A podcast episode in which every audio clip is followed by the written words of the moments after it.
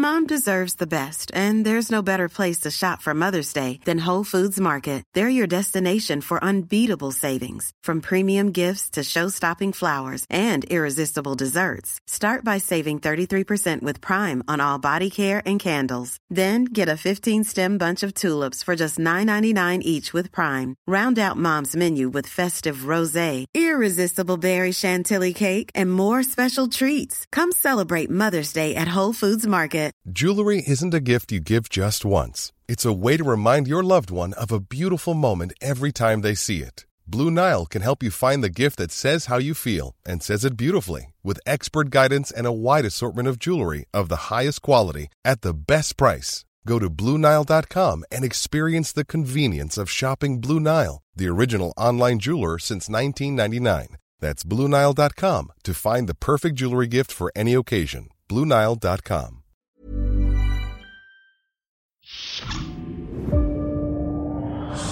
Right, let's get this out of the way. No, Wesley Crusher will not be appearing on this list.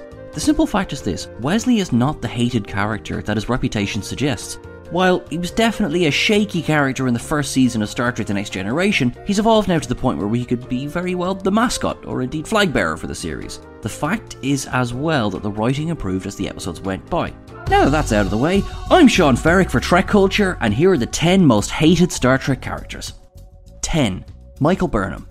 The first season of Star Trek Discovery was, though not always, not the finest piece of work ever committed to screen. The visuals were fabulous, and it was clear that a lot of the time, effort, and money had gone into designing the sets and aesthetic of the show. However, one aspect of the show suffered in the first season, and that is Michael Burnham. The backstage drama of the first season spilled into the writing of this character, and as such, a lot of her early episodes were written poorly. The fact that a Starfleet officer commits mutiny aboard a ship, resulting in her captain's death, for some reason, it just rings hollow. The show then proceeds to remain dark and offer Burnham very little to do beyond attempt to rectify her errors. It would take the entirety of the season for the character to truly come to life beyond guilty mutineer. This entry is focused entirely on the way the character was written, though. Sonequa Martin Green does stellar work in the first season, doing her absolute best to make the audience care for Burnham. Thankfully, the second season of Star Trek Discovery saw an immediate upswing in the skill of the writer's room, and Burnham has now become a far more likable character, one easier to root for.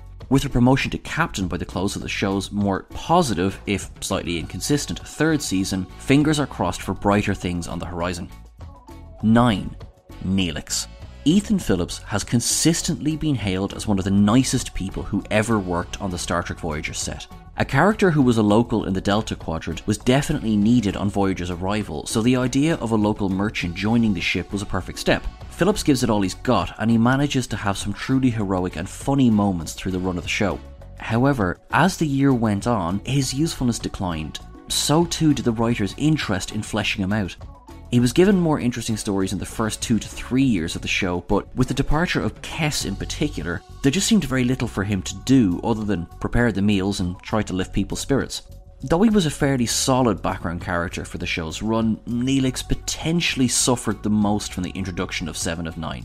While some main characters faded a bit with her arrival, Chakotay and Kim spring to mind, Neelix was all but relegated to the mess hall, only popping up here or there before disappearing again. A shame to see a character who could have brought so much be fobbed off, yet forced to remain as an example of better things that might have been. 8. Shinzon. Back in 2002, Star Trek was about to enter its darkest period. The box office bomb that was Star Trek Nemesis, combined with the cancellation of Star Trek Enterprise, placed the franchise in a limbo bordering on death, as there was then no plans to bring it back in any way. Shinzon is perhaps too easily written off, simply as he appeared in a less than stellar film. Tom Hardy's portrayal is earnest and sincere, doing his best to face off against Patrick Stewart, even if at the time the veteran actor's screen presence far exceeded his own. However, even with the tremendous effort on Hardy's part, the writing simply wasn't strong enough to justify what was happening in the film. Added to this, the scenes of sexual assault brought his character from tragic villain to supremely unlikable, which stripped the plot of any kind of sympathy for this being. Shinzon unfortunately succeeded in one of his plans. For almost 18 years, he was responsible for killing the next generation. Their stories, at least. Thankfully, Star Trek Picard and Star Trek Lower Decks have been able to right some of these wrongs. 7. Dr. Pulaski. Dr. Catherine Pulaski, as played by Diana Muldaur, was meant to be something of a new Dr. McCoy. Coming into Star Trek The Next Generation's second season to replace outgoing Gates McFadden, who had been fired by producer Maurice Hurley. Muldaur is a fantastic actor who brought a maturity to the role, however, the writing immediately let her down by making her too much like McCoy. There was no relationship there to bounce off between her and Picard. To say she treated Data badly is underselling just how badly she treated him. The character simply never fit with the rest of the crew, despite the best efforts from Muldaur. She has since come out and spoken about how she didn't enjoy her time on the show. She never gelled with the rest of the cast, who were themselves still reeling from the loss of Gates and, in a way, the loss of Denise Crosby. The first two years of Star Trek The Next Generation have been detailed in the fantastic, illuminating documentary Chaos on the Bridge, a must watch for any fan of the show. 6. Barclay, Reginald Barclay has had some fantastic moments throughout his run on Star Trek. His best moments come in Star Trek Voyager, with his relationship with the Voyager crew, or their holograms, being a particular highlight of his character. However, despite these stronger moments, Barclay was never truly a great character on The Next Generation. His first appearance brought some great comedy to the series. Seeing the main cast dressed up as swashbuckling duelists was a treat, though Barclay himself was less interesting. His next episode, The Nth Degree, was certainly a step up in terms of the writing and the acting quality. It's possibly one of his best episodes. Realm of Fear was then a step down, simply teasing out his neuroses again, this time about the transporter. While the idea to explore the nature of the transporter was a highly interesting take, seeing it from Barclay's point of view lessened the impact of this story considerably. Genesis is still responsible for some of our greatest nightmares, Dwight Schultz, much like his character, never seemed to truly fit with the Next Generation crew. Over on Voyager, both he and the character seemed to have a better time forgiving some of the past crimes made with the character. 5. Naomi Wildman. To be very, very fair here, Scarlett Pomers was a very nice young lady who did her very best. Naomi Wildman was by no means a fan favourite character in Star Trek Voyager. The idea of a child on board Voyager made perfect sense, as it truly hammered home just how long the ship would take to get back to Earth. As evidenced in the episode Shattered, the ship could very believably be manned by the next generation of their own crew as the years went by. However, the characters seemed to simply exist to deliver a few lines, help a main character realize something that they hadn't previously thought of, and then that would be it. True, the character was in one of Janeway's iconic quote moments keep your shirt tucked in, go down with the ship, never leave a man behind. But the usefulness and interest in this character waned as season 7 went on, with Icheb becoming a more engaging, younger generation character. With all due respect to the idea of Naomi Wildman, the execution of the character just did not pay off. 4. Soran.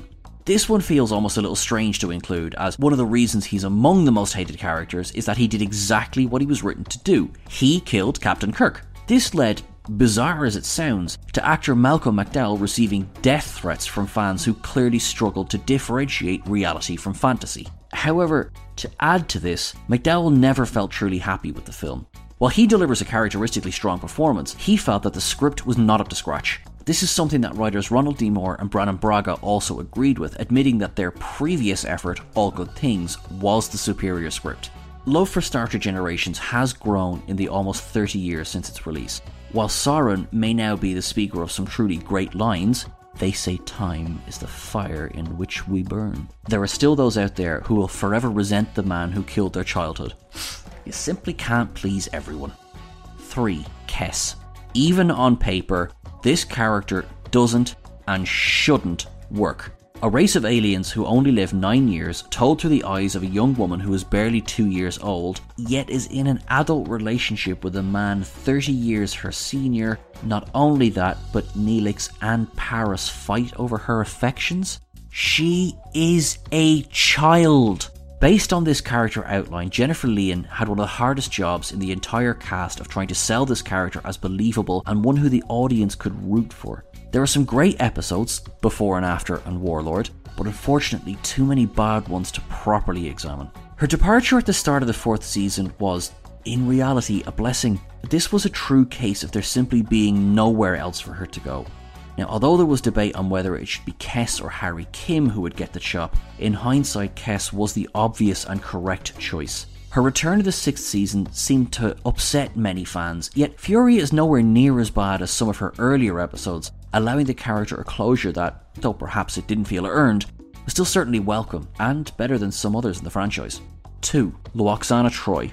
Majel Barrett has been both very lucky and very unlucky in some of the parts that she has played in Star Trek. She's voiced Star Trek's computers for the 60s, 90s, and early 2000s, appearing on screen as well as number 1, Christine Chapel, and of course, Lwaxana Troi. It is in the character of Lwaxana that she has perhaps fared least successfully, even with her time as number one being so short. Lwaxana was meant to breathe air into the scenes and episodes she appeared in, Yet from the off, she was overbearing and brash, loud to the point of obnoxious, and very rarely interested in the comfort of those around her. She regularly embarrassed her daughter, and, though it did bring some comedy, Captain Picard as well. This is not to say that she was not involved in some wonderful episodes. Dark Page is an excellent depiction of grief, told through the eyes of a grieving family, and her relationship with Alexander Rozhenko is simply lovely. However, episodes like The Muse, Manhunt, and Fascination did little to help endear her character to the audience. Although, to be fair, the scene she shares with Odo in the turbo shaft is, on its own, a beautiful moment of understanding between these two interesting characters. 1. Narissa. Honestly, is there anyone who loved this character in Star Trek Picard? Now, Peyton List does her best with extremely poor character writing here, attempting to tease out a kind of personality in a role that offered none.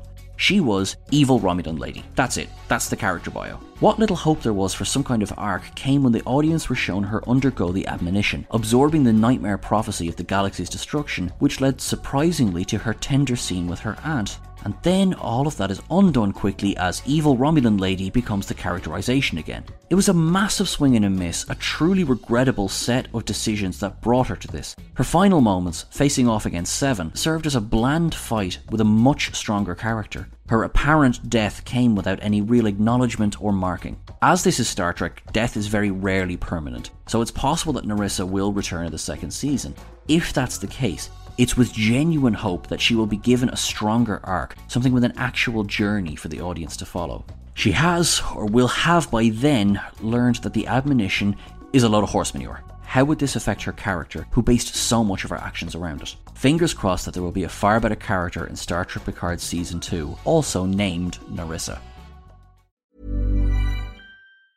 Mom deserves the best, and there's no better place to shop for Mother's Day than Whole Foods Market. They're your destination for unbeatable savings, from premium gifts to show-stopping flowers and irresistible desserts. Start by saving 33% with Prime on all body care and candles. Then get a 15-stem bunch of tulips for just $9.99 each with Prime. Round out Mom's menu with festive rosé, irresistible berry chantilly cake, and more special treats. Come celebrate Mother's Day at Whole Foods Market.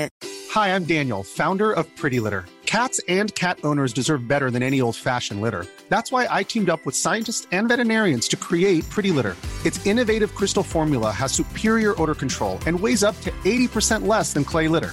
Pretty Litter even monitors health by changing colors to help detect early signs of potential illness. It's the world's smartest kitty litter. Go to prettylitter.com and use code ACAST for 20% off your first order and a free cat toy. Terms and conditions apply. See site for details. Planning for your next trip?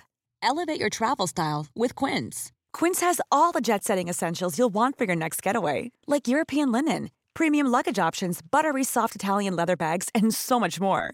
And is all priced at 50 to 80% less than similar brands. Plus, Quince only works with factories that use safe and ethical manufacturing practices. Pack your bags with high-quality essentials you'll be wearing for vacations to come with Quince. Go to quince.com/pack for free shipping and 365-day returns.